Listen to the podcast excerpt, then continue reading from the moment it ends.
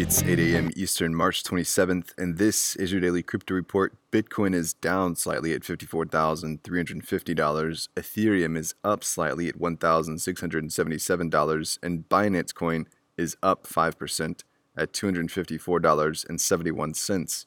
Those leaders by market cap, top gainers in the last 24 hours. Holo up 28%, Filecoin up 22%, and BitTorrent up 15%.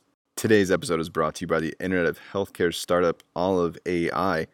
If you're a developer looking to have perpetual impact, visit oliveai.com forward slash careers to help bring healthcare into the light. At the end of this week, the Bank of Japan formed a committee to coordinate the CBDC development efforts. The Liaison and Coordination Committee's first meeting was held yesterday, and the bank's CBDC proof of concept will begin in April. In their announcement, they detailed that they consider it important to apply the knowledge of various stakeholders, such as the private sector, experts, and relevant public authorities. The Hut 8 Mining Corporation has purchased $30 million worth of NVIDIA's new crypto mining specific GPUs to broaden their reach into cryptos other than Bitcoin. The cryptocurrency mining processor was launched earlier this year for this use case exactly. In the company's fourth quarter earnings call, NVIDIA CEO Colette Kress mentioned that she expected about $50 million in total for CMP sales during the new product's first quarter. It looks like Hut 8 filled 60% of that target in one fell swoop. Well, New Zealand based fund manager New Zealand Funds Management Limited put 5% of its KiwiSaver Growth Fund into Bitcoin. The fund, which has $350 million under management, began investing in crypto in October. CIO James Grigor says if you're happy to invest in gold, you can't really discount Bitcoin.